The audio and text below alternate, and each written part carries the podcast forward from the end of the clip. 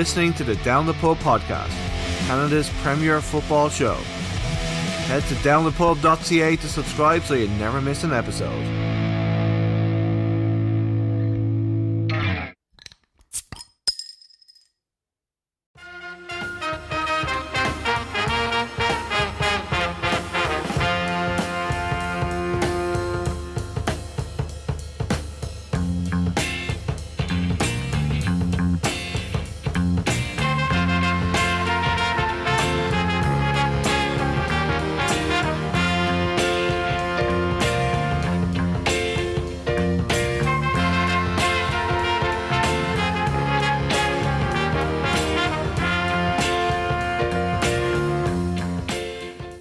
Welcome to the Down the Pub podcast. I'm your host, Anthony Abbott.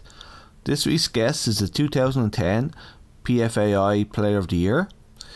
He was the most expensive transfer in the NASL. He was Ottawa Fury's 2014 Player of the Year.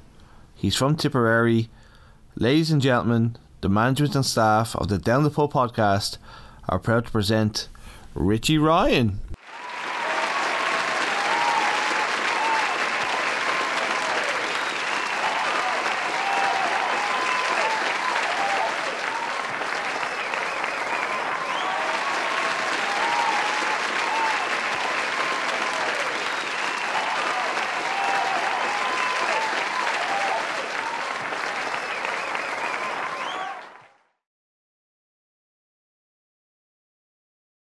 Let's do it.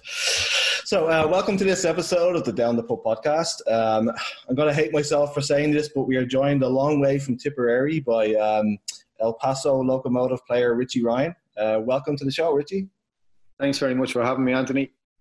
Oh, it's, it's, our, it's our pleasure having you on here, man. Um, we're also joined by show stalwarts Chris Searle and Carlos Benitez. Welcome to the show again, lads.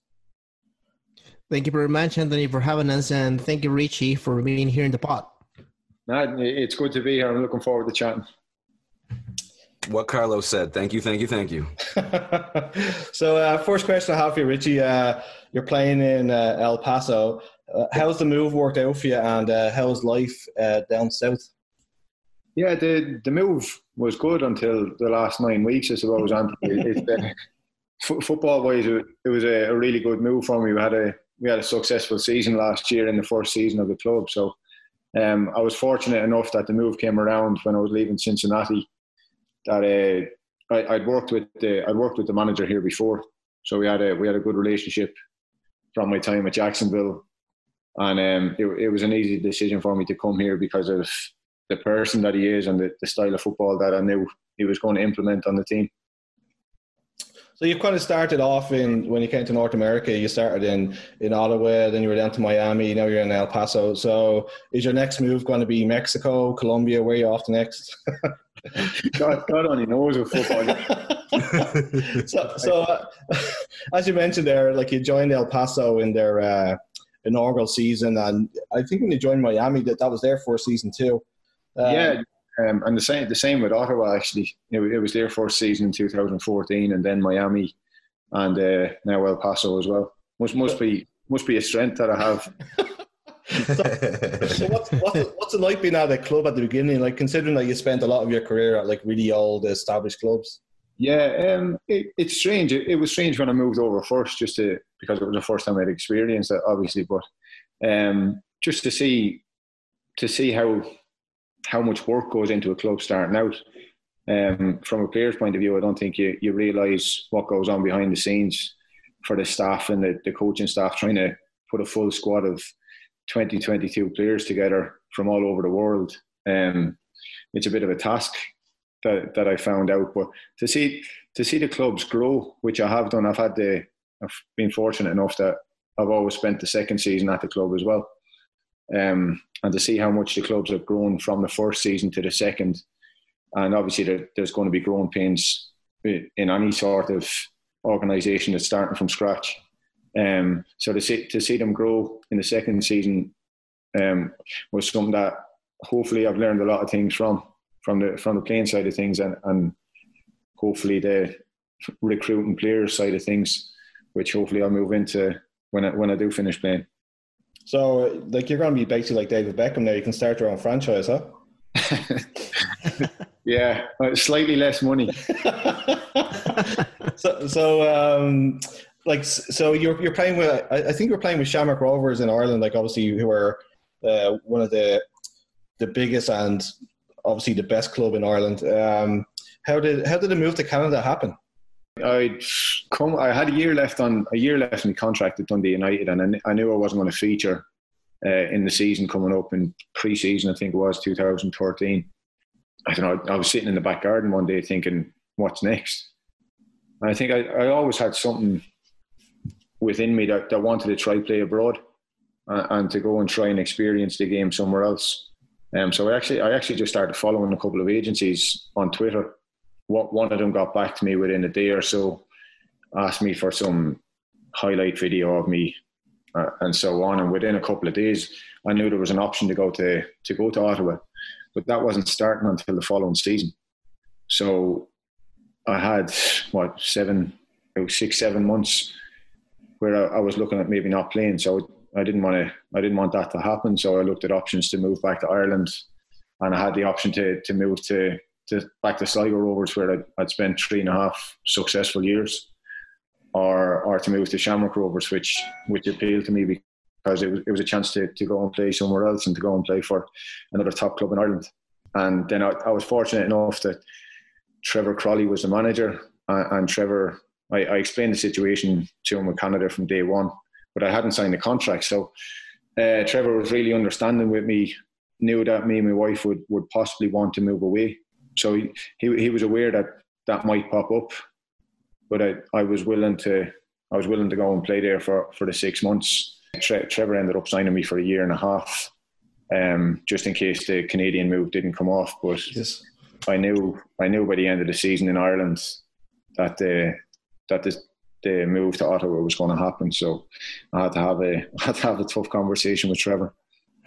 He's a fair play to him though for uh, hooking. Yeah, no, I only spoke to somebody a couple of weeks ago, Anthony, and it, it's something that I'll always I'll always um, owe to Trevor to be honest, because if if it wasn't for him being so understanding, then like the, the journey in North America probably never would have happened for me. This is more like connected to your Ottawa uh, roots. Um, you know, now we have a team called Atletico Ottawa in the CPL. I don't know if you follow the CPL in Canada, yeah, yeah. but uh, I'm wondering, like, uh, what's your take on it, and if it was any approach because you know, like, you, you are still in your prime, you're still playing like USL, and I'm wondering if has been any approach, or and also what's your take on it? Like, what do you think about that? Is this good for CPL? Yeah, I, I think it's huge for the CPL, Carlos, to have a to have a club that's that's owned by Atletico Madrid, it, that's a no-brainer for the CPL to get to get them involved, and I think it'll it'll only help the CPL grow over the next few years. Um, and then from a from a personal personal point of view, I haven't had any approach. I think there's I think a lot of the club has changed. That I don't know if there's actually anybody still working for the for the new club that was that was there from the Ottawa Fury days. Um, but it, it's a it's a great place to play. I know that the supporters groups that were behind the Fury are uh, are fully behind Atletico Ottawa as well. Um, so the, the players that are going to play for the club are going to be very fortunate to to have such a fan base behind them and to play in such a great city. That's great. Uh, that's that that's a great answer. And I'm going back a little bit um, into your career path. Um, Tony Meola, in 1994, was I think was a great keeper, and he was a Jacksonville coach. I think, yeah. and he was the one that requested to have you in the squad.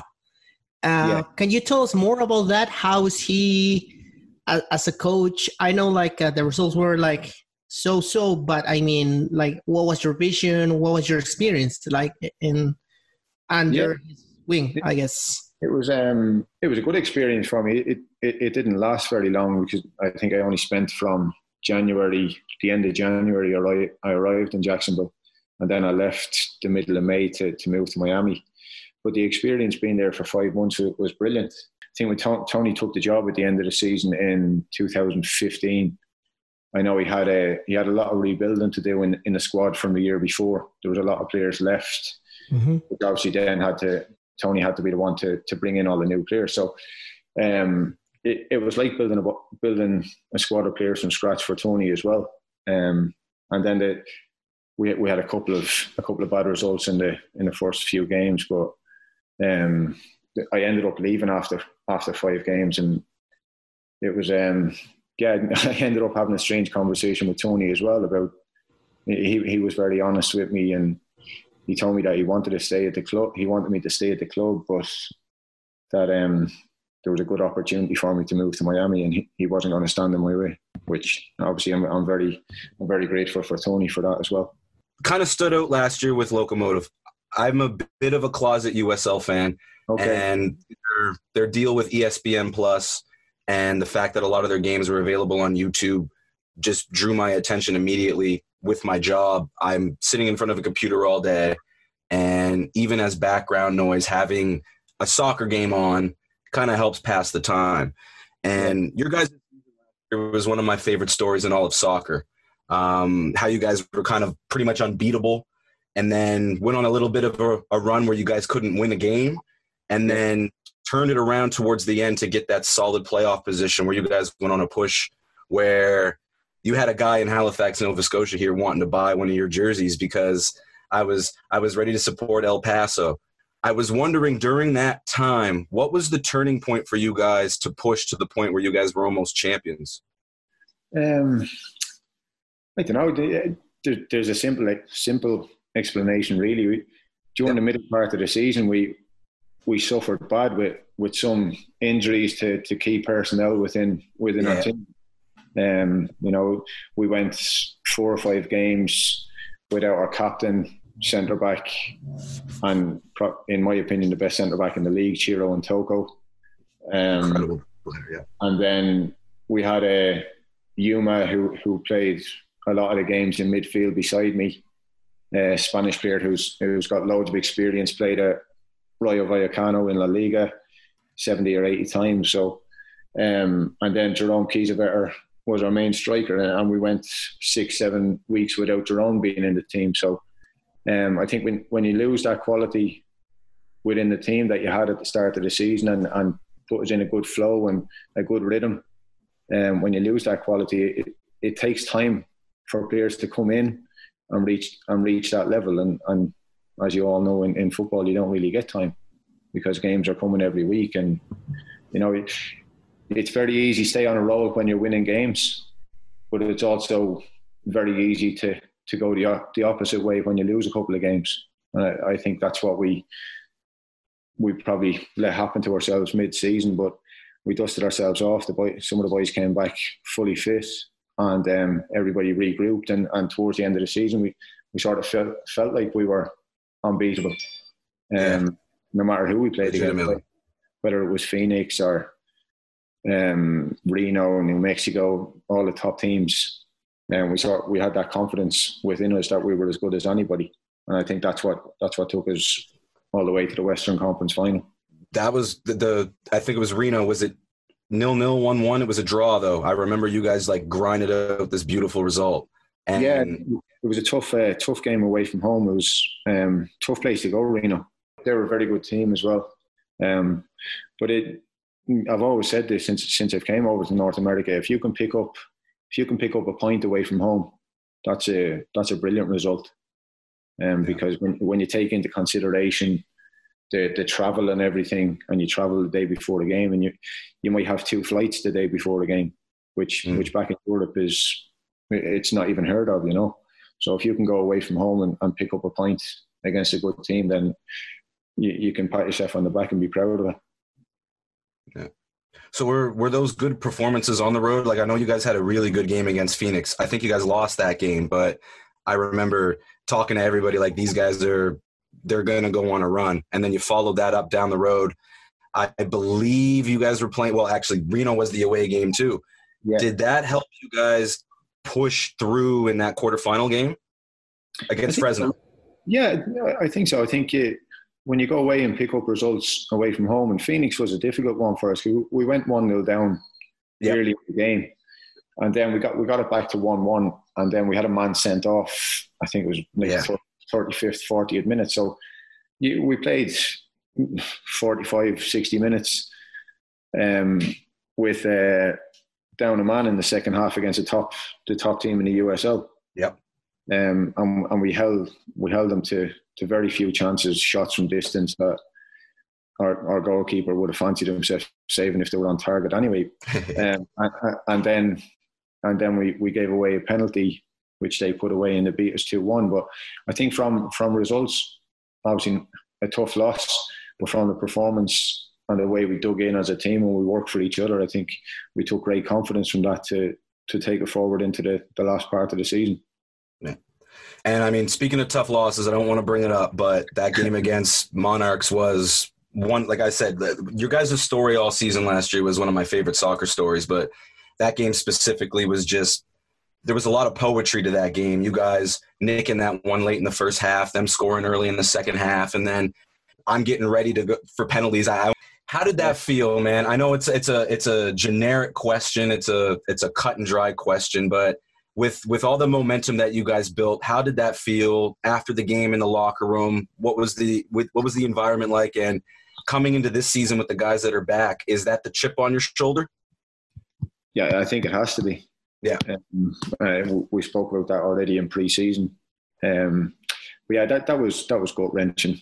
Yeah. Um, sorry, bro. I'm sorry. I'm sorry. Like I said, I'm sorry to bring it up, but like I said, it, your guys' story, like it, you guys could have made a movie with your season last year. Yeah. Look, Chris, if you can't look back, there's no point in just looking back on the good times in, in football. Of, you, of course. You need, to, you need, to, look back on the bad ones as well and be able to take them on the chin and, and learn from them. Um, but yeah, it, it was devastating. You know, they got back to 1 1 early in the second half. Then we had a man sent off. And I thought for large parts of the, the second half and extra time, I thought we controlled the game with, with, with a man down. Um, you know, and then it gets to 128th, 129th minute. Yeah. Just, oh it goes to penalties, and you know, penalties. You you hope for the best. You you hope yeah. the luck is on your side, and um, yeah, everybody was devastated after the game. Everybody was heads down, and you, you know, it, it's hard to pick somebody up after that. But I, I think the more the more we reflected on it, the more we thought we done well. We done really well to hold out for yep. 60, 65 minutes, a man down again, going into extra time. And I thought we controlled large parts of the game. Yeah, you, and then you, you just wish that we could have held out on the last corner kick and, and maybe done a little bit better on that yeah, like I said, I'm sorry for bringing it up, brother, but oh, it's, um, it, it's it's good that you seem to have a positive perspective on the season, and like you said, you guys have already talked about it in preseason, yeah. even with this whole COVID thing putting a a pause on things. What's that looking like for you guys going forward? I know the Canadian Premier League's got some dates set up, and I know some of the some of the leagues in the USL have actually canceled. What's what's your guys' vision for that? Like, uh, have you guys talked about that at all?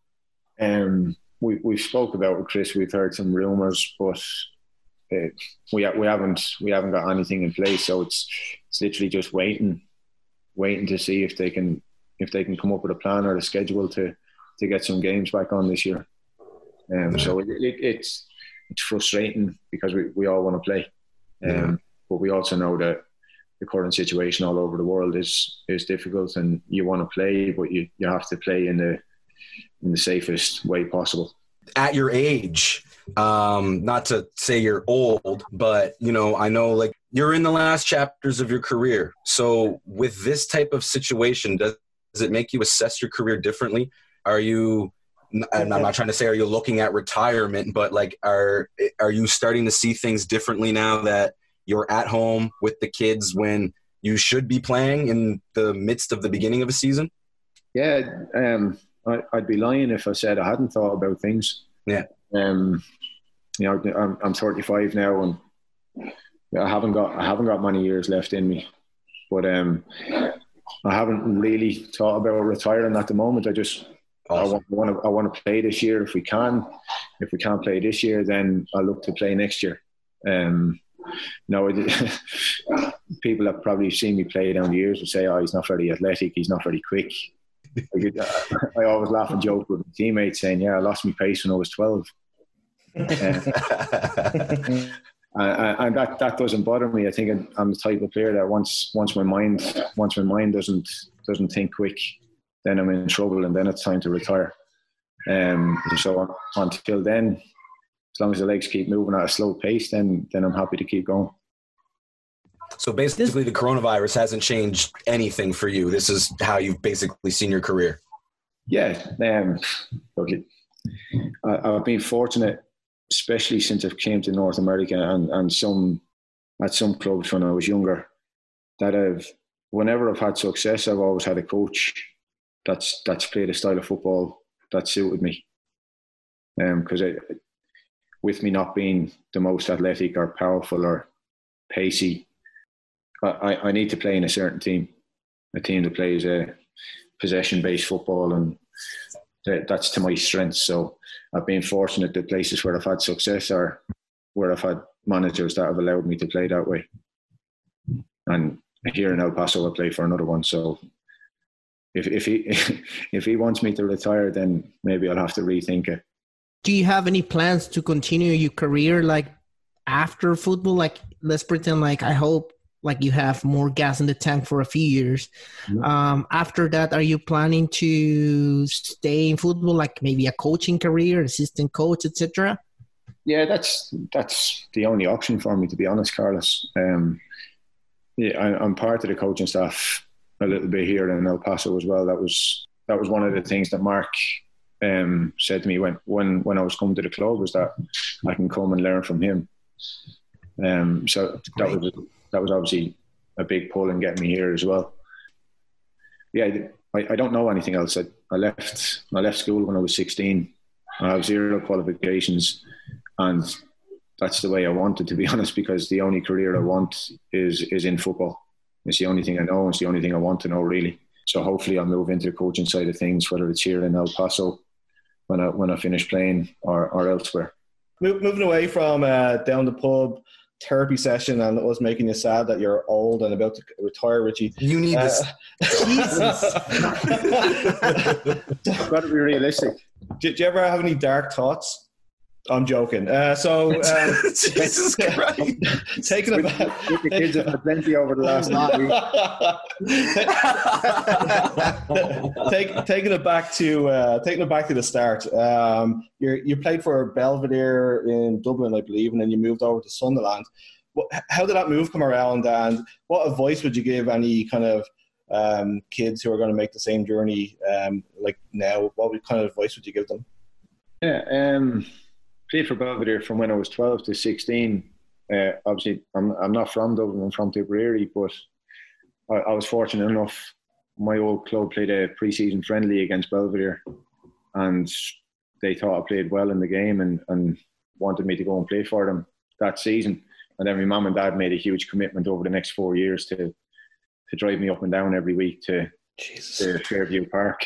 Wow. Um, which look, I appreciate everything my mum and dad have done for me, and if it wasn't for them, I wouldn't have got the opportunity to to to make the friends I made in Belvedere and to, to get the opportunity to go and play in Sunderland and be a professional footballer. So, um, yeah, then I, I'd been on trials, as I'm sure you know, Andy. Back back then, all the all the English scouts were based in Dublin.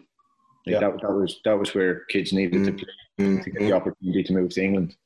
Um, and I was fortunate enough that Sunderland and a few other clubs in England were interested in me.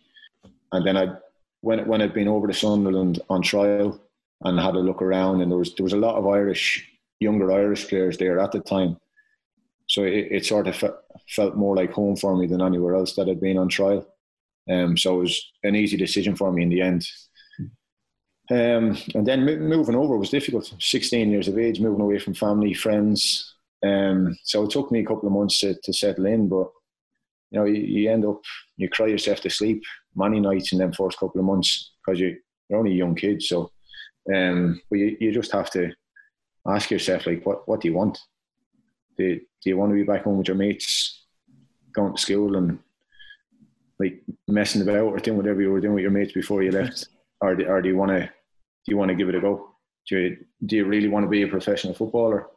Because if you do, then you need to put your head down and and work hard every day, train train hard every day. Watch watch the older players above you that are doing well in the first team or in the under 19s or whatever that are having success, and see what they're doing on a daily basis.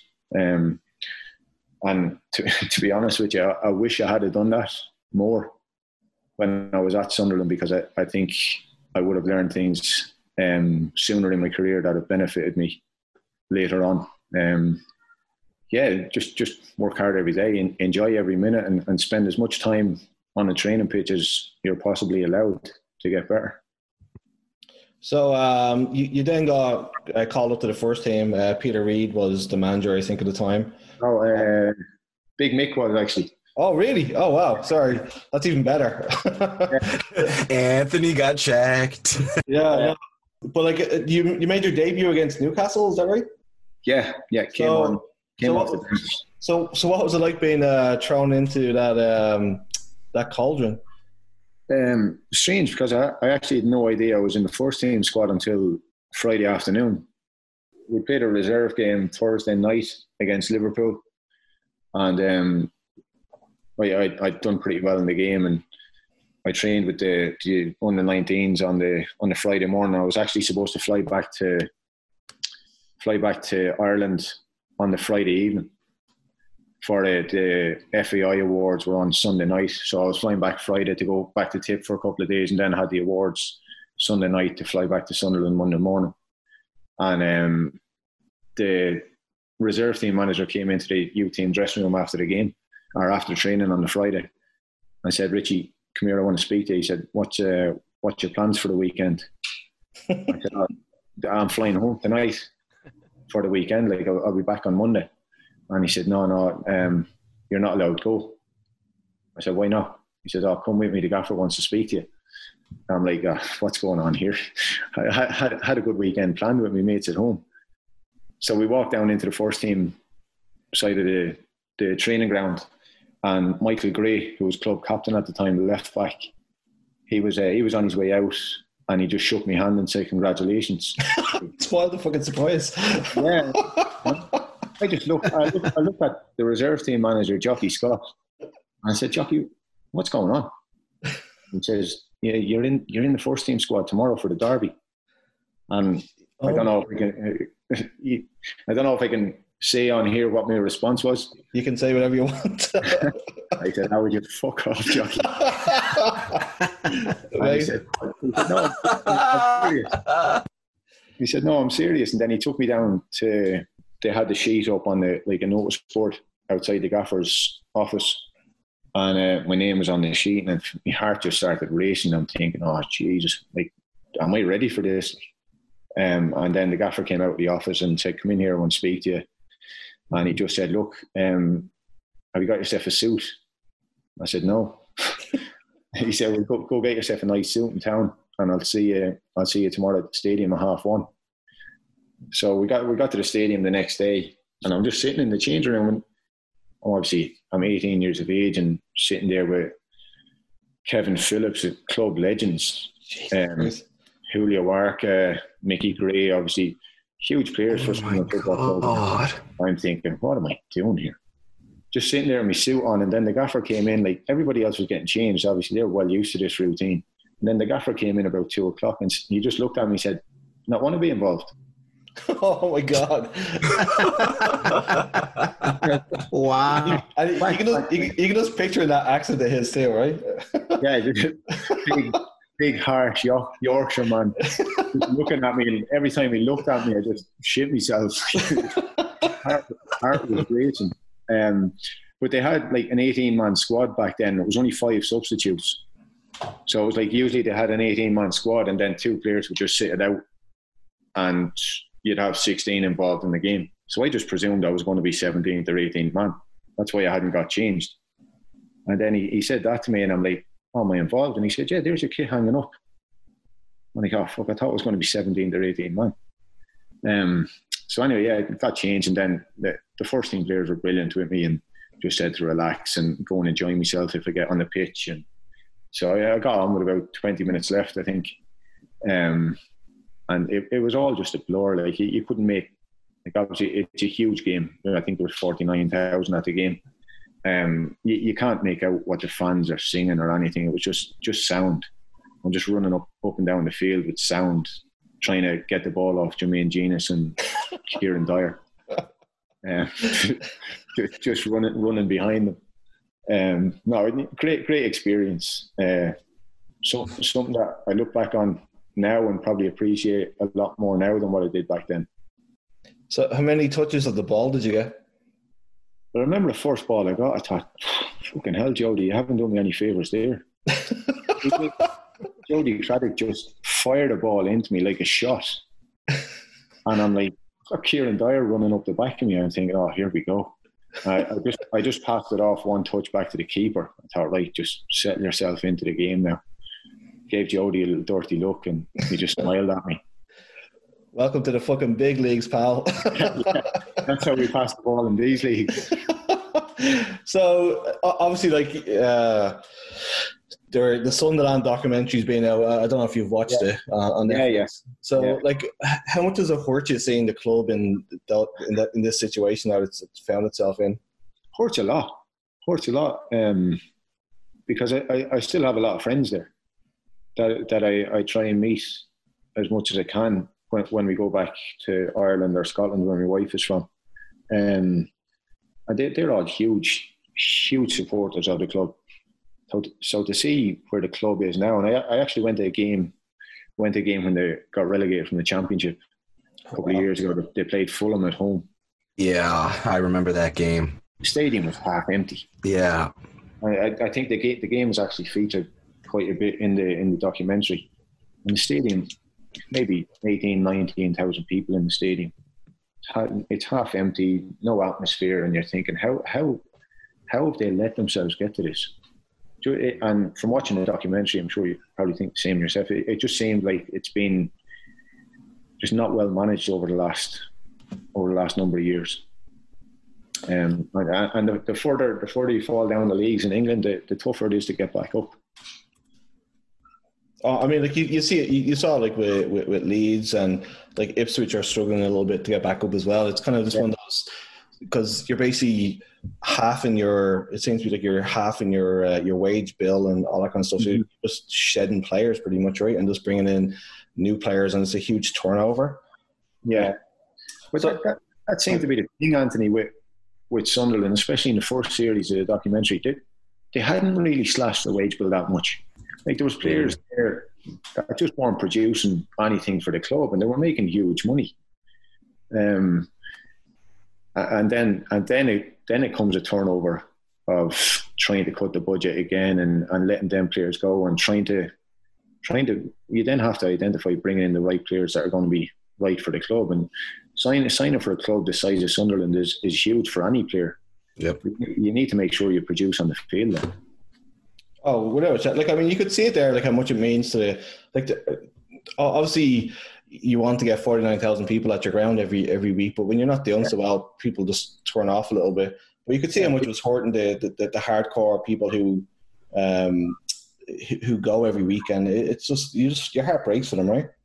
It, it does, and it, Sunderland as a, as a city is very much that type of working class city, and and the people of Sunderland live for the club that they live, breathe, drink, eat. That's all. That's all they do. They live for that club. So for, to see to see the club where it is now, it, it's very difficult for the people of Sunderland. So, what did just before I pass out to Carlos, what, what did you think of the way that Jack Rodwell was uh, portrayed in the um, yeah. Tough, tough for Jack Rodwell. Like, mm. Genuinely, I don't know why they didn't try and use him. Me either. Like, he's, he's, he's, a decent player. Like, and it, when you're struggling at the bottom of the championship, it kind of like awkwardly explains what happened to his career. Not to throw yeah. a, a, a dynamite in the pool, but he's one of he's one of the English players who is being he's in, he's on all these like top 10 top 20 list of duds if you will players whose careers kind of failed based on the expectations and it kind of gave me a picture of what happened to him. Sorry, Richie, go ahead.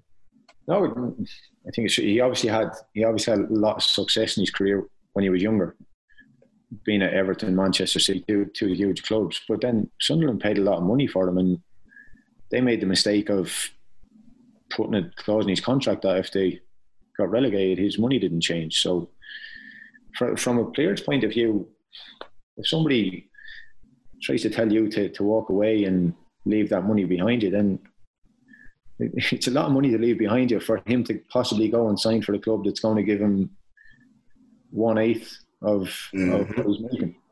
Um, you know, it, and football football's not a long career. And that's the th- that, that's the thing I took from it. Like, I mean, like I can understand on one side that they were kind of upset that he wouldn't like leave, but at the end of the day, as you said, like I mean, like the following week he could like rupture his his, his, his tendon and he couldn't play football again. The, the club would probably just tell him to, to, to go to hell uh, anyway, right? So, I mean, I you can't blame him for sticking around for the money. Like as you said, they they gave him the contract. Why would he not like like sign it? You know? Yeah, well, that's that's why I couldn't figure out why they didn't try and come. Like he must have just turned into a really, really bad footballer all of a sudden. Yeah. Because surely he could have done okay for the club. Surely he could have done better than what was on the field.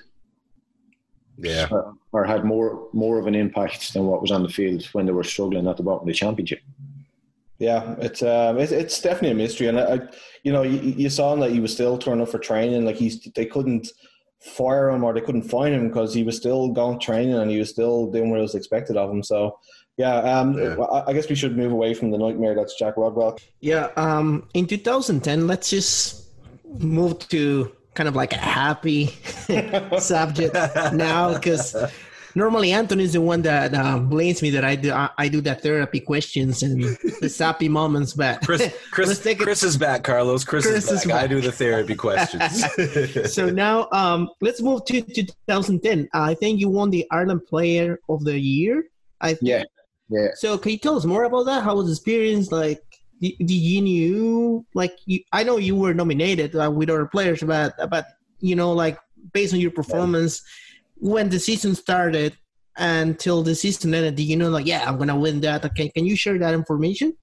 Um, yeah, it's actually a story I haven't told too much to be honest. In in 2000 in 2009, we um we got to the cup final with Sligo, and we got beat uh, we got beat by Sporting Fingal in the final, and the following week I had a end of season meeting with the the board at Sligo, and I'd been there, I'd been there probably a season and a half at the time, and probably from my own fault, I hadn't reached the levels that I could reach from not looking after myself off the field, not taking football serious, I suppose, when, when I came back to Ireland. Um, and the, the best thing that ever happened to me in my career was probably that meeting that I had the week after the cup final. And the, the chairman told me for 60 minutes you were the best player on the field, but for the last half an hour you, you were non-existent. You were just off the pace. Um, it, it's very hard to take that criticism at that time, but looking back on it, he, he was dead right. I was I was probably a little bit overweight. Uh, I wasn't able to to reach the levels that I that I could. Um, and he offered me a new contract of 100 euros a week and wanted me to live back in Tipperary, which was three hours drive from Sligo, and travel up to train with the team once a week. What the so, fuck? Yeah, hundred um, euros a week. I, I, actually, I actually think this is the this possibly the first time I've told this story. Um, I, have never really, I've always thought about it in my own head, and I've, I've never really spoke about it. But um, yeah, hundred euros a week. It, it's a, uh, it's probably the best thing that ever happened to me. Now, I, I didn't sign for 100 euros a week, but it, it, it just gave me a reality check.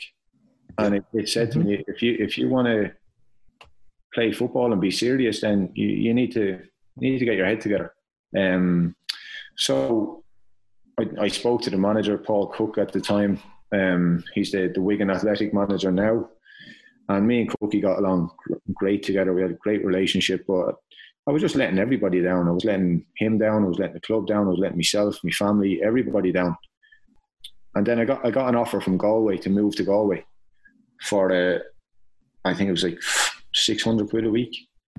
Mm-hmm. And I thought, okay, but they're part time. They're trained twice a week. No, it's not for me. So I said, I said to Cookie, I said, get me the best deal you can get me from the club, and I'll prove everybody wrong. And he did. He, I think he got me. He got me four hundred quid a week, my and he got me four hundred euros a week, and my housing paid for. I think I got a hundred, a hundred euros appearance money. So I literally did, and um, I wanted to prove people wrong. Um, so I, I, trained hard for the two months we had off in the off season, and I came back fully fit and fully focused and, and stronger in my mind. Um, and I, I, I, trained hard all pre-season with the team, and I think my teammates seen a different side of me in pre-season that they hadn't seen for the previous year and a half I was at the club. Because my own admission, I, I, was a bit of a jack the lad, and um, I was probably focused more on a night out than than training the next day. Mm. Um, I probably tarnished myself a little bit in the first year and a half that that warranted being offered 100 euros a week. So um, ended up coming back pre-season. We started the season really well. Um, I don't know. Anthony might know of Joseph Ndo. Yep. Um, Joseph came. Yeah. Um, probably the best player I've ever played with, to be honest. Um, Joseph came into the club maybe three, four games into the season, and he I, would started the, the, first few games re- really well, and then Joseph came to the club, and, and he took my he took my game to the next level because he, he was just an outstanding person and an outstanding footballer. Um, that he, he just lifted he lifted the whole changing room. We had we had good talent within the changing room, but he, he helped us all get to the next level. And and that season we just went we went on to the next level of football. We dominating teams, dominating games, with with the top team, Shamrock Rovers, Bohemians at the time. Um, and we became a real force within the league. And and from a personal point of view, I, I was enjoying it. I was enjoying the work every day. I was enjoying looking after myself, and I was enjoying winning. And the the football we were allowed to play under Paul Cook was was brilliant. Um, so yeah, then I, I, was fortunate enough at the end of the season. I, would had a good season, and uh, I think that the thing that stood out to me most about winning player of the year was, or that I appreciated most about winning player of the year is, is that it was the it was the players player of the year, the the players that you play against every week. So, um, that that was that was the thing that satisfied me most. It was the, the players around the league that that thought I was the best player. So, um, the the kick up the backside that I got, it it worked out in the end. Did you get a pay rise? I did, yeah. this is, uh, this um, is uh, go ahead. Sorry. funny one. The, the, the chairman that offered me the hundred euros a week the the year before, he he was he was still hard work. He was still hard work. I give him that um, to to try and get a decent pay rise out of him. But um, I, I, had I had I had other options at that time as well, so I had a little bit of a little bit of bargaining power at that stage. That, that, that, that's a great story. I, am glad that, that that you share with us because you know what? Like I'm stubborn, and there's nothing more. There's there's. I feel like it's the best feeling is like proving everybody wrong. yeah. As as a stubborn person, I'm telling you, but it's just the personality. Everybody has different personalities. But yeah. I'm glad that things work out for you. So, do you once you were um, named like Player of the Year and you prove everybody wrong? Uh, what was your take on it. Like, do you have, do you had any interaction with the president? Like, do you guys have like an off-record conversation and say like, yeah, I told you it was going to be um, prove he, everybody wrong, etc. Yeah, I, I, thought we know how Carlos is now. Sorry, Richie. We know how Carlos is now, Anthony. Yeah, you're you're crazy. you went and told him like I told you, you know. he was actually sitting at the same table as me, Carlos, at the at the function. So um, I had a huge smile on my face. Uh, he, he, That's he tried, the best. He tried to take credit for it, and I wasn't. I wasn't too inclined to to give him much credit for it at that moment. Um, because all, all, I was thinking was, you offered me a hundred quid a week, so. But looking back on it now, he probably, he probably does deserve credit for it because if he didn't offer me that contract, then I, I wouldn't have got the the reality check that I needed at that time in my career. You, you were probably sitting there, Richie, going, uh, "This is gonna cost you, you fucker." sitting there looking across at Michael O'Neill, Shamrock Rovers' manager, saying, "Oh yeah, you better put that back in front of me as well, Michael." Um, no, look, it, it, it's a it's a story that you, you just have to believe in yourself. I, I, at that at that time, it was either take a contract there, prove people wrong, go to Galway, be part time, or, or, stay full time in Sligo. And I, I wanted to stay full time footballer, so I needed to I needed to screw my head on. That's great. And speaking of teammates, now in your current team, I see that, and I think we were discussing this earlier. It kind of looks like you play in the United Nations because yeah, you got you get you, you have like an American goalkeeper, you have a Canadian, uh, then Drew Beckie, yeah, and you have Spanish, you have Colombians, you have a guy from Mexico. Obviously, like you play in Texas, it has to be a guy from Mexico. Otherwise, like that, that, it's riot with the supporters, I guess.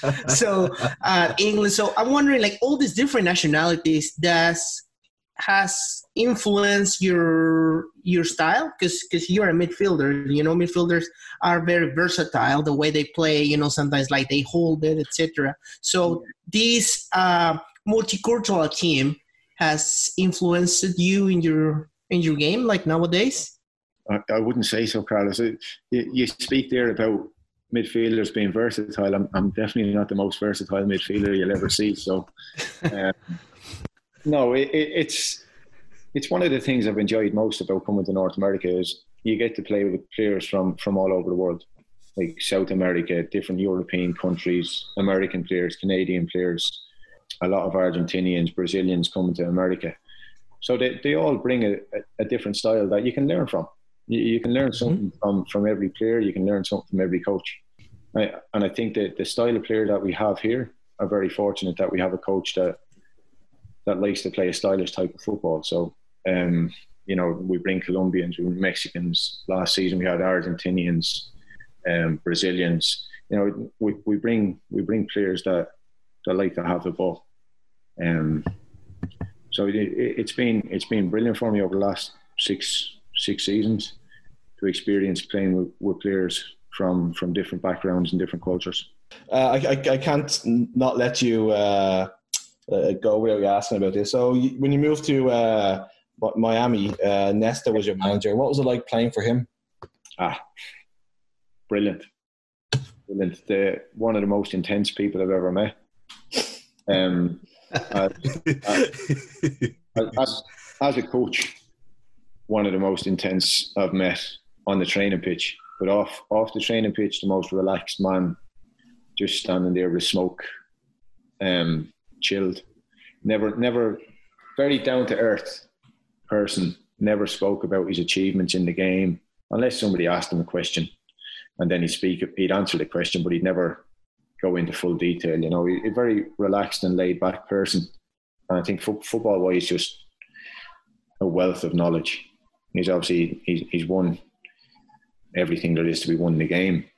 Um, one of the best defenders of all time. Played with some of the best players of all time.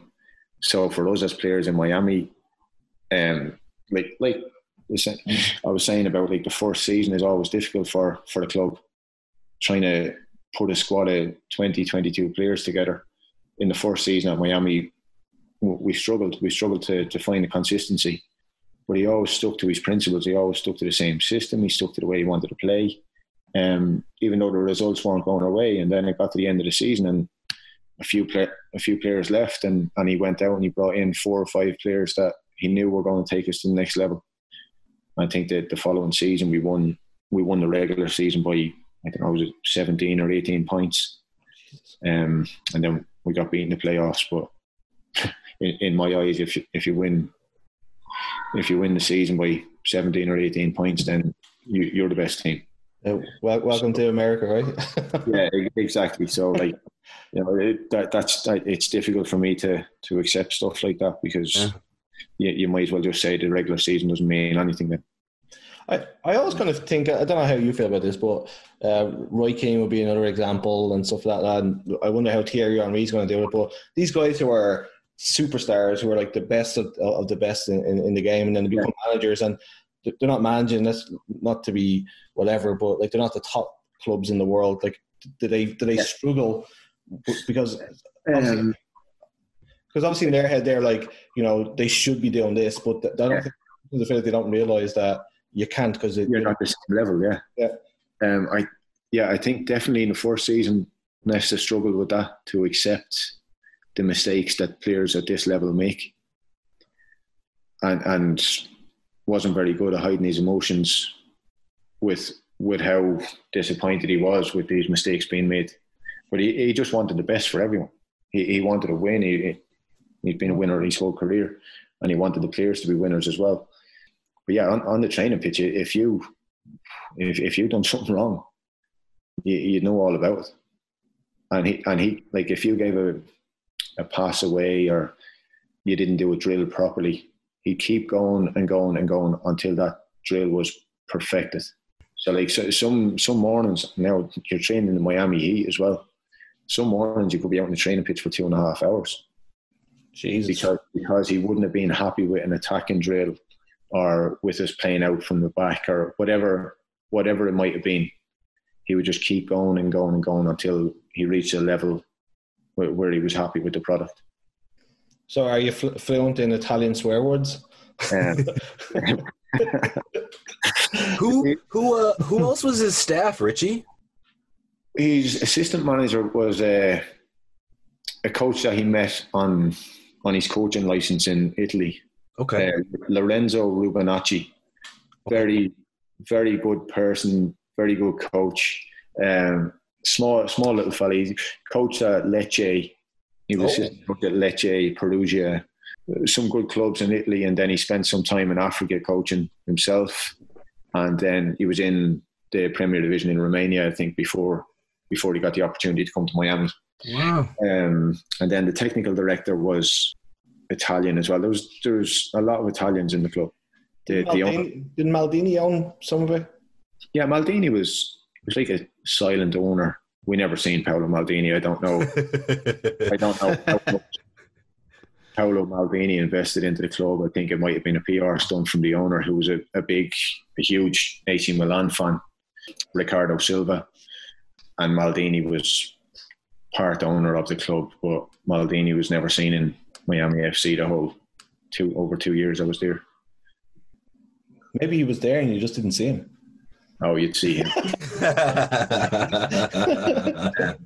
Fortunate enough, actually, to meet uh, Andrea Pirlo. What? We, what? Yeah, yeah. We we, uh, we played away to New York when, when Pirlo was at NYCFC. A friendly? No, we we played New York Cosmos in the league. We we were in the.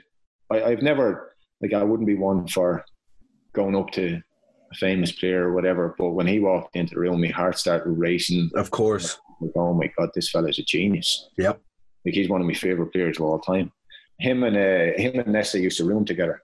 Like he he was talking to Nesta in the room. We were all eating our dinner, and uh, one of one of our players used to play with him. Um, Kwadwo Poku used to play at New York with him, and uh, he started chatting to him. And then a couple of the boys asked him for pictures, and I'm like, I can't, I can't miss out on this opportunity. So he was walking out the door with Nesta, and I just, I thought, fuck it, I'm getting up here. And the boys were like, just go and ask him, go and ask him. Like, yeah, fuck it, I'm going. So I got up and walked out the door, and I said, just asked him if he could have a picture. And it's funny, actually, the picture of me and him, you can see Nesta just standing behind us as well.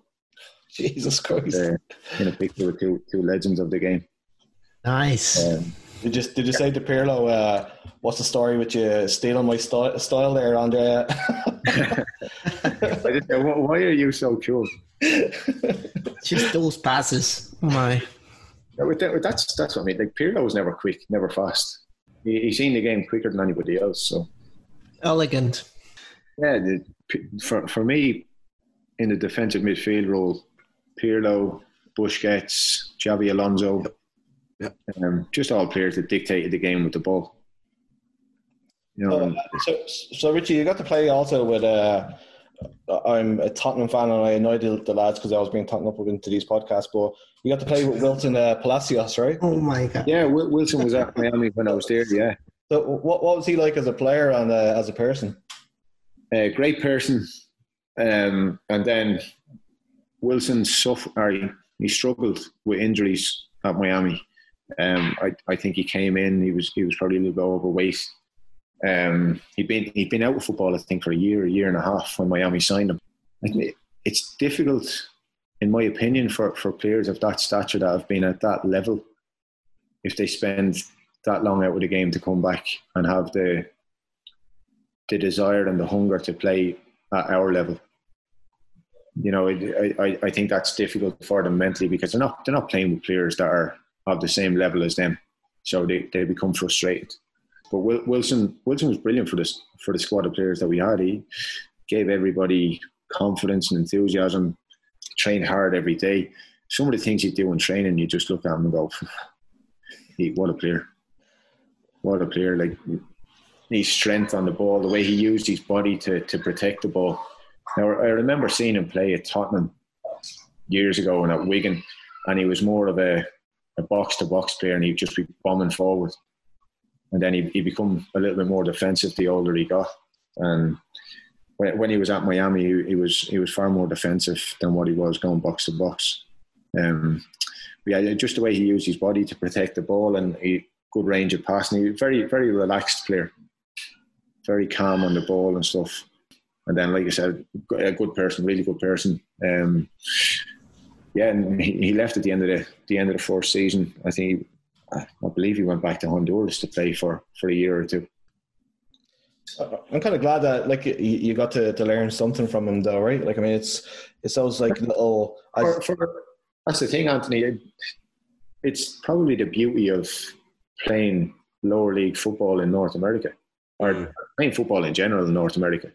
Is for players like me, you get random opportunities to play with players like that. For me to to play with somebody like Wilson Palacios is makes me proud to have an mm. opportunity to play with somebody like that or to play against Raul who was at New York Cosmos and, and yep. Marcos Senna who was at Mar- our New York Cosmos.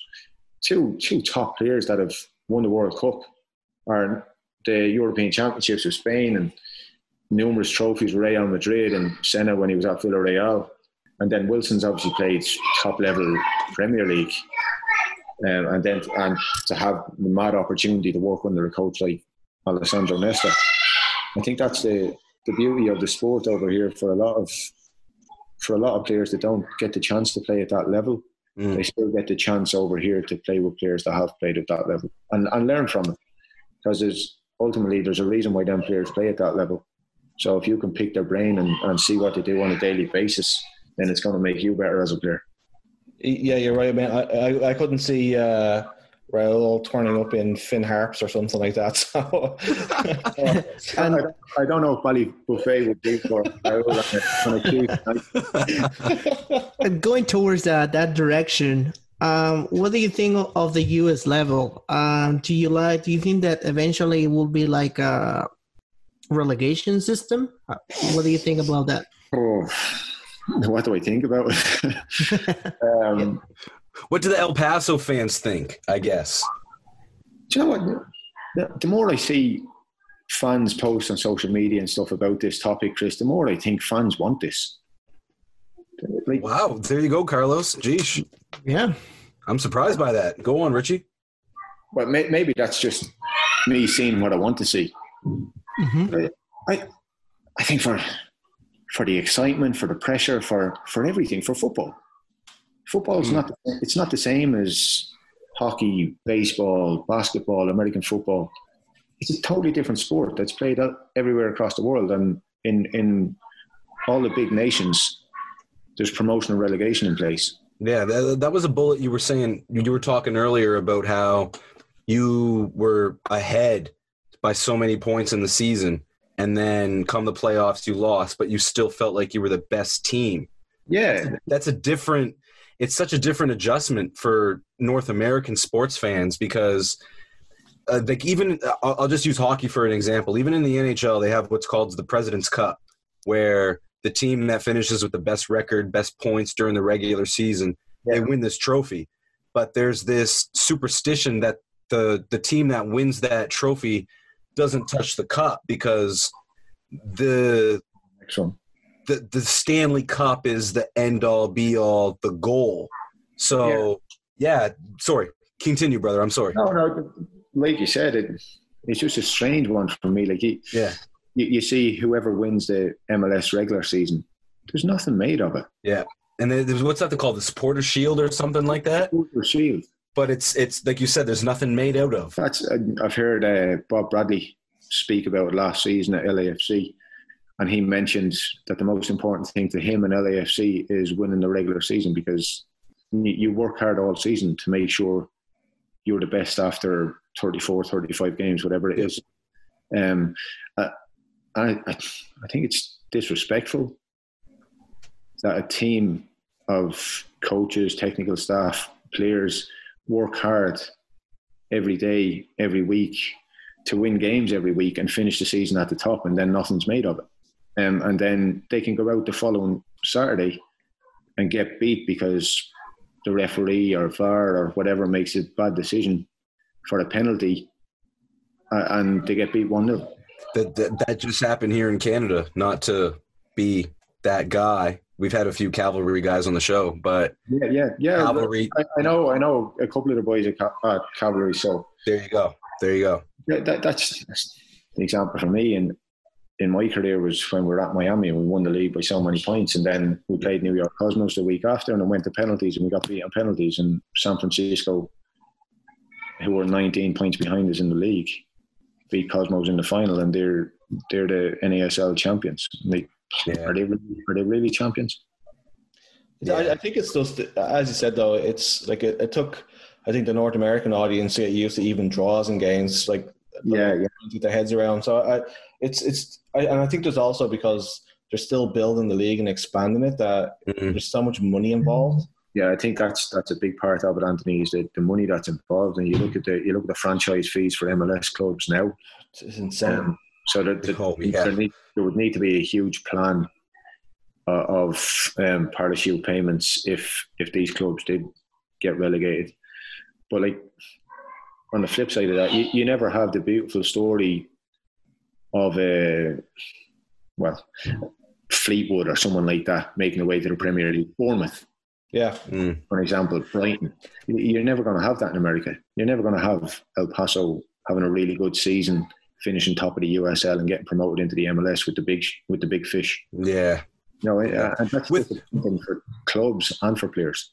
With that said, though, not to like say you're wrong, your guys' season last year was an example of how the playoff structure can kind of create that drama. But I Yeah. think in the sport of soccer, football, we're so used to the full table concept that the North American model, which mimics the NBA, the NHL, NFL, it's just it it it still seems weird, even though it's been the norm since the MLS adopted in '96, I think it was. So yeah, Yeah, it, it is it is strange. Like in actually last last year we finished sixth in the regular season. Yeah. um, because during the middle of the season we weren't consistent enough. Use Phoenix as an example. Phoenix ran away with the league, um, and then they play Real Monarchs in the playoffs after they beat Austin and they get beat. Yeah. And if we got Phoenix, they struggled or whatever in the playoffs, they can't deal with the play, can't deal with the playoffs. They, de- they dealt with winning games every week.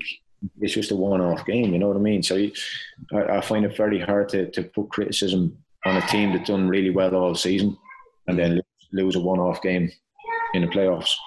Like you said, it, it it does make for exciting moments because it's it is one-off one-off games where anything can happen in 90 minutes or 120 minutes, whatever it might be. So, so if your if your team had won the championship like last year, you would have handed like your winner's medal back and the trophy. Oh my god. I, I, I believe it would have been a ring, Anthony. So Oh, you've been punched in the face, is what he's saying.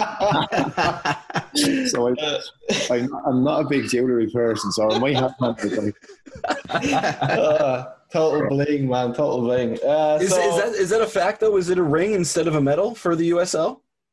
Um, I believe so. Yeah, I, I Okay. believe it's a ring. Yeah, um, I not, it's not sovereign, is it? Jesus. think it might be oh God, taking you back to your youth back in Dublin. now. big big time. I've got a few of those. I've got a few of those uh, USL rings up my up my jewelry box. just ain't do it. so um, we, we really appreciate taking like so much time with you. Uh, yes, brother. You're fine. You're fine. Just when we're uh, when we're finishing up the show, we just kind of ask a couple of like little kind of quick fire you kind of questions. So, Richie, yeah. you played with the Ants, Royal Antwerp. Yeah, well, I was I was there. he said he was there. Um, I'm a big Manchester United fan. Did yeah. you play with any of the boys? I know yeah. that Ryan Shawcross and Craig Cathcart, Cathcart was that were they were there yeah. kind of around that. Craig was there with me. Okay, cool. Cathcart. Any of the other boys? Um, no, the year before the year before I got there, Chris was uh, Don Shawcross. Yeah, Danny Welbeck, Darren Gibson. Oh shit! Played played with Craig Cathcart the season yep. I was there. Um, and the season before was Shawcross, Gibson, Welbeck. I'm sure. I'm sure Welbeck was there. Okay. They were all young lads around the same time. There was somebody else I can't remember. Can't remember who it was. But they, we, we actually. Was it Dong, the Chinese fella? He was there. Yeah. The yeah. striker. Yeah. Because yeah. he had he had a great he he had a great couple of years in Belgium. Like, yeah. like Fergie signed him, had a great couple years. We sold some kits, and then he was gone. Yeah, he, he was there the year before me because I remember there, there, was posters up in the in the canteen area and stuff mm. from the year before. I think they had a decent season. Um, yeah, great great club, uh, great club. There was a lot of a lot of money invested in the club from Manchester United at the time. Okay. Um, and now I, I think the club is the club's been taken over since yeah. by multi multi millionaire owners and they've rebuilt the rebuilt the stadium, and yeah. I think they're doing really well actually in the in the Belgian Premier League. Yeah, they they have, as a matter of fact, yeah. So I think they're paying a lot more money now as well, which is disappointing. Two hundred euros a week. no, I, uh, yeah, Anthony, it wasn't much more back then. no, because like when like I like I said like I said last year, you guys were one of my favorite football stories, and and top to bottom, I'm I'm a football nerd and I just study all your guys' resumes. And when I saw you guys played for the sorry, you guys, when I saw that you played for the Ants, yeah. I was like, I gotta ask him who he played with because um, the, the, partnership died out. I think five or six years ago, but yeah, you started playing for them is when the regular loans kind of started to die out a little bit. And I think so, it was it was around that time yeah, that the, the partnership like that was 2008, 2009. Yeah, um, started to dry up a little bit then because the manager was Warren Joyce, English fella, and he, he ended yeah. up he he became the reserve team coach. Well, he was he was a Manchester United coach too. Yeah, he he, he ended up he. I'm sure he, he took the Antwerp job from, I think he was Leeds he was an academy coach at Leeds because that's how I knew him. Oh, okay. Playing against him when I was at Sunderland, and then he went. He got the job at Antwerp, obviously through connections or whatever. Um, and then he ended up getting back. He took the reserve team job at Man United at the end of that season. He's uh he's Salford City's uh, reserve manager right now. Yeah, yeah, he, he's he's done his rounds. He went to he went to Wigan. I think he short stint at Wigan, and then he was the manager of Melbourne City. I yeah. think. I, I, I googled it. Uh, I'm not that knowledgeable about Warren Joyce. I, I hey, hey, you, you took my place this time, Anthony, because usually I'm the one who goes on Google to do a little bit of research, so that works. I didn't want to sound like Stato there, but uh, yeah, um, yeah. But but I guess he probably got that job at Salford because he was the United reserve team, so he probably knew Gary Neville and the boys from he, uh, yeah, he would have known Gary Neville. I think uh, the boy Casper is there as well. Chris is Chris Casper. Yeah, usually at Man United with Neville and Bolton Scholes and all them. Um, so yeah, there's a, a strong connection there. So uh, yeah, so when we come to the end of the show, we just kind of have a few kind of questions that we pretty much ask everybody. Uh, you kind of answer this one, but Carlos, far away there, bud. I think he already answered uh, his favorite three uh, players. One was Busquets, Messi, and Pirlo, right? Um, no, that, that that was for the I suppose the, the number six role. Okay. Uh, oh, okay. favorite players were probably Xavi, Iniesta, and Pirlo. Solid choices, though. Yeah, big time. So, uh, Richie, you're going to play in a, a five-side team, uh, five-side tournament. You get to pick players that you uh, played alongside. Who's in your team? Okay. Um, players I played alongside. Do we need a goalkeeper? Or can I go no no keeper? You can go no goalkeeper. Right. Um, yeah, well, no, I'll I'll put a keeper in. Probably the best keeper I played with was um, a boy called Daniel Vega. Um, plays for San Jose Earthquakes now, Argentinian. Played for uh, River Plate in Argentina. Played in Cyprus. He um, and then I played with him in Miami. And he, he's still he's the number one at San Jose now. Okay. Um, then I'd I'd probably just pick attackers because I don't like defenders. Don't trust them. well, um, yeah, Jo- I'd probably say Joseph Ndo, probably the best best individual player I've played with, just because he could control a game, he could do tricks, he could dribble people, he could pass, he could he could do everything. Um, Cameroon international, played in a couple of World Cups. Um, big influence on the game back in Ireland, and was a huge influence on us at Sligo at the time. Um, then say, I don't know, Anthony. Do you remember Peter Beagrie? Yes, I played played for Everton, and uh, he was like the he was kind of like a, a wizard on the wing kind of guy, wasn't he? Yeah, yeah. I played, I played with Peter Beagrie. I think Peter was 36, 37 at the time. But right foot, left foot. He, he was amazing. Yeah, he, he was brilliant at Everton, Man City, um, Bradford when Bradford were good at the time. Um, yeah, probably have him in as well because right foot, left foot, just chopping fullbacks inside out. I don't know. The best goal scorer I've probably played with is a boy called Eoin Doyle. Um, plays for he played at Swindon this year. I think as of now he's the top scorer in all divisions in England. From Owen this Doyle. Eoin Doyle from this season. Yeah, he's from Tallaght. Oh. Started started the season at Bradford and then he went on loan to Swindon. And I, I don't know, he's got a bag full of goals this season. I'm not 100 percent sure, but he's he, he definitely was close to close to when the seasons got suspended. He was definitely the top top scorer across all four divisions in England. Yeah, I played with him at, at Sligo for a couple of seasons and literally just a fox in the box.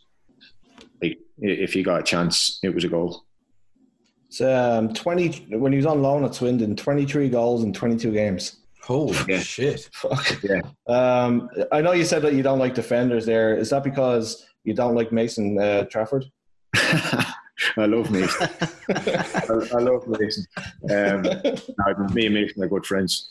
We, we obviously had a couple. Well, I literally played my whole career in North America with Mason until until 2018, and I left Miami. I, I played the first four seasons, two in Ottawa and two in Miami, with Mason. Um, brilliant player. Yeah, he's Brilliant like, player. he's had quite a career too. Like he's been, he, he was in China and stuff like that. So China. I think he played in Scandinavia. Um, yeah, fuck it. He's- Put- he's- put Mason in as well. there you go. He- he- He's talked his way into the fucking. I, I just didn't, want. didn't, I just, I just really wanted uh, a CPL player to get into your team, man. So thanks for doing that. It'll help. It'll, it'll help with the, it'll, it'll help with the listens. So Put in there, and if if you want another one, then put uh, Oliver Minatel in there as well. okay, perfect. he's the man. Yeah, that's good. That's good. So, um, the your favorite kit you've ever played in, favorite jersey. Oh fuck. Um, favorite jersey. The jerseys when we were when we were younger were a lot baggier, so uh, a lot less stylish than what the ones are now. Um, I probably go. We had an all an all white one at Miami, all white with a like a what like a a tip of sky blue on it. Nice. That was 2017, I think. Yeah, white, white with a little uh, a strip of sky blue on the on the fringes of it. And uh, your favorite boots. Uh, the new, the new more modern version of Copa Mundi, Copa Mundial. Sweet. They've, they've, uh, taken, they've taken the Monday out of the way now. They're just copas. They're so good. Yeah, Yeah, they're, they're very comfortable. The older I've got, the more the more I'm about comfort than anything else. You'll be, you'll be playing in slippers with studs, huh? Uh, Slippers. That's so, the best way to describe it, I guess. yeah. So the um the, the food the Irish food that you miss the most. Irish food that I miss the most. Guinness? The- the- the- yeah. Because have- a, gla- a pint of Guinness is like having supper, man. that, that's true. That is true. If you're considering that as food, then I go Guinness. Okay, we'll, we'll give you that one. I, I was hoping that you'd say like like a batter burger or something like that, but whatever. Um, I take it. I take a Guinness now over a battered burger. Yeah, that's true. Me too, man. Uh, pre-game meal, pre-game song, pre-game superstition. I'm, I'm probably the opposite of all them, Chris. I, I literally don't. I don't have any. sort Okay. of- I, I probably I put my left. I always put my left side on first. That's probably the only thing. I don't. I don't really. I don't listen to music. Whatever the lads have on the speaker in the dressing room. So you, do you got like a Gatorade or do you just drink water? Is like is there is there something specific that you have to have every game? Or particularly, I, I, I would have I would have a Gatorade before before a game just to hope, hopefully keep me hydrated for longer so I can keep running. But uh, no no specific. I need this or I need that before the game. what about after? I need a drink. Guinness. Love it. is is it a Guinness or is is that like the post game choice or do you go a little bit stronger? And I, I don't know if I trust having a Guinness in El Paso, Texas. Now, to be honest, J- Jameson, it is. um, no, prob- probably just a beer. To be honest, just to quench the thirst after a game. The El Paso soccer culture reminds me a lot about Halifax. Yeah, I don't know if this is the perfect way to end the show or not, but just run a shout out your fans, shout out your friends. Tell us about the El Paso culture because, like I said, watching the USL over the last year, I suppose now, yeah, I guess it's been a year, year plus. Um, talking to them on YouTube, talking to them through the ESPN app, I've gotten to know a lot of them, and they seem like amazing people. So, just tell me about El Paso, that culture. I think for a first season club, the the way the front office staff and the fans have, have connected, the the football culture that's already in the community here is Mm. something that I- is something that I haven't seen before. It, it's you know I've been to a lot of cities around America, and I've played in a lot of stadiums around America. But playing in our stadium, there's already an atmosphere. You don't have to put on a different show or a different event before the game to get the fans going. The fans are at our games because they love football. There's a there's a huge football heritage here. Yeah. It's very much a football city rather than other American cities that I've, that I've been to that are okay. Maybe our football is third or fourth choice sport within that city. It's it's 100% number one Mm. down here.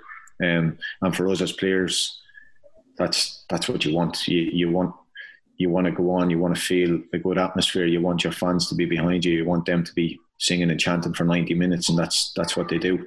Even even when we get beat, which is was strange for me when I came to America first, because if you get beat back home, the fans don't want to have anything to do with you.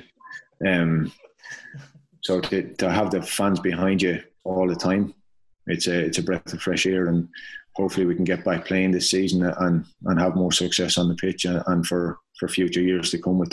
So, Richie, just want to thank you for taking so much time out to, to hang out with us and uh, talk football and all that kind of good stuff. Um, if people want to follow you on uh, social media, where do they need to go to find you?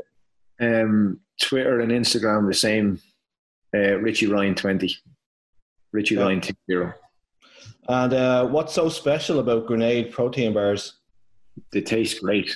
Great pitch, man. all right, buddy. I really, really appreciate you hanging out with us. It's, it's been amazing. So um, No problem. take care of yourself and hopefully we get to see you playing soon. Hope so, fellas. Take care. Thanks very much Yes, for having brother. me. Take care. Peace out. Thank you. Cheers, guys. Take care, Richie, man. Thank you very much, brother, and all the love to your family. You've been listening to the Down the Pub podcast. Thanks again to Richie, Carlos, and Chris for hanging out. Thank you to the listeners for taking the time out to listen to us talk about football. We really do appreciate your support. You can always follow us on Facebook, Instagram, and Twitter. Head to downthepub.ca to subscribe so you never miss an episode. And until next time, cheers. You've been listening to the Down the Pub podcast, recorded in Halifax, Nova Scotia. Head to downthepub.ca to subscribe so you never miss an episode. Until next time, cheers.